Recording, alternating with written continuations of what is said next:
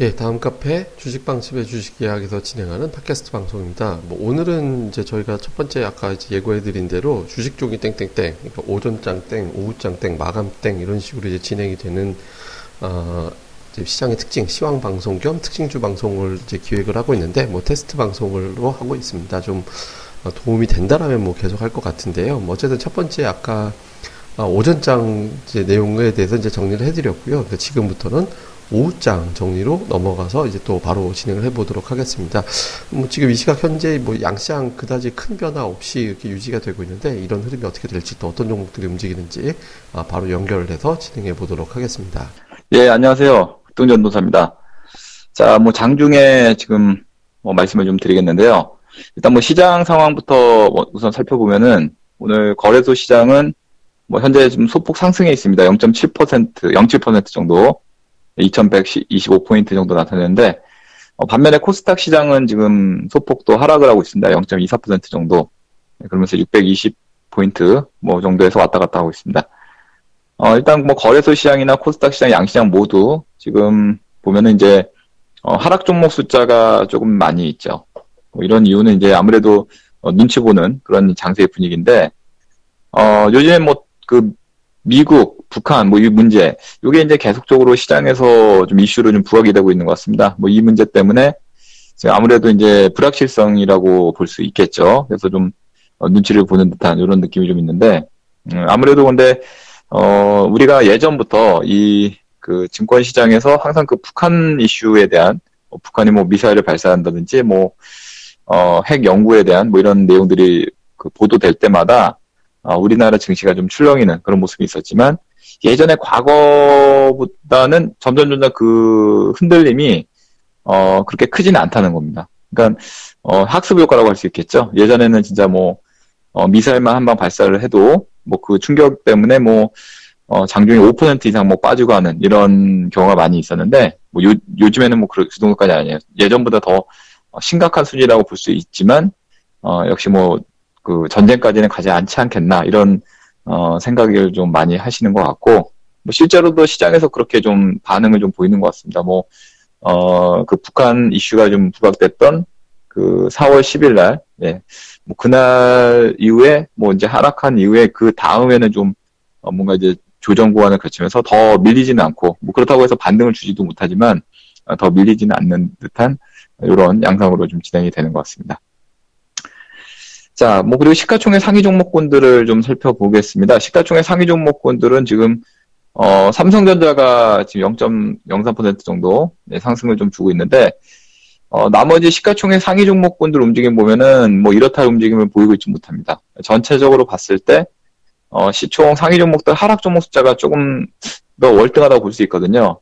네, 그렇지만 이제 어, 시총 최상위는 아니지만 중상위 정도 되는 네, 그런 종목군들이 뭐 상승을 주면서 전체적으로는 시장을 좀 어, 상승으로 좀 끌어가는 이런 느낌이 좀 강합니다. 뭐 이를테면 이제 뭐 NC 소프트라든지 뭐 한국 타이어, 한국 타이어는 오늘 어, 6%나 급등을 좀 보이고 있고요. 이마트도 뭐 3% 정도 오르고 있고 이렇습니다.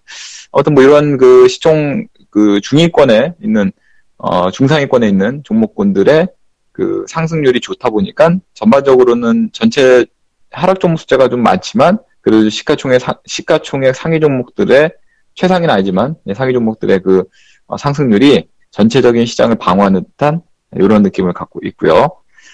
어, 코스닥 시장 같은 경우에는 코스 그 뭐 아무래도 이제 역시 그 최상위 종목군들 하락 종목 숫자가 조금 더 많은 듯한 이런 느낌이 좀 있, 습니다 그 중에서 이제 음, 안랩이라는 종목이 예, 안철수 관련주로서 이제 유명한 종목이죠. 안랩이라는 종목이 오늘 8%나 하락하면서 뭐 전반적으로 좀 어, 시장의 그 분위기에서 대선 관련 종목군들이 요즘에 뭐 이슈가 좀 되고 있습니다만 이런 종목군들의 뭐 상승 하락에 따라서 에, 종목의 그 쏠림 현상 뭐 이런 것들이 좀 어, 연관적으로 좀 진행이 되면서 약간은 뭐 도미노적인 현상이 좀 나오고 있거든요. 그래서 어 역시 코스닥 시장 같은 경우는 뭐 대선 상황과 약간은 좀 어, 맞물려서 좀 움직이고, 움직이고 있는 게 아닌가라고 좀 해석을 좀 해볼 수 있는 것 같습니다. 네, 말 나온 김에 이제 이 대선 관련주들 얘기를 좀 해본다면은 지금 뭐 이제 양강체제라고 이제 보통도 하죠, 요즘에. 이제 뭐 문재인 그리고 안철수 이렇게 두 후보가 어, 상당히 좀 그 지지도가 높은데 어, 일단 오늘은 문재인 중보주들이 좀 강세예요. 예, 뭐 이를테면 이제 뭐 뉴보텍이라든지 뭐 바른손은 좀 밀립니다만 나머지 종목들은 좀 견조한 모습이죠. 우리들 제약, 뭐 우리들 휴브레인, 뭐 이런 종목들, 예, 뭐 조광 ILI라든지 뭐 이런 종목들이 뭐 소폭 상승을 하고 있고 반면에 안철수 관련주들은 오늘은 좀 조정이 좀, 좀 심하게 좀 내려 어, 심하게 좀 받고 있습니다. 그리고 닉네트 그리고 뭐 써니전자 뭐 이런 종목들이 이제 대표적인 대표적인 종목이라고 할 수 있는데 뭐 대체적으로 6%뭐 많게는 8%까지 좀 하락을 좀 에, 보여주고 있어요. 예, 아무래도 이제 그 그동안에 좀 많이 상승했었던 거에 따른 뭐 조정도 좀 우리가 좀 생각해 볼 수 있는 뭐 그런 부분인 것 같습니다.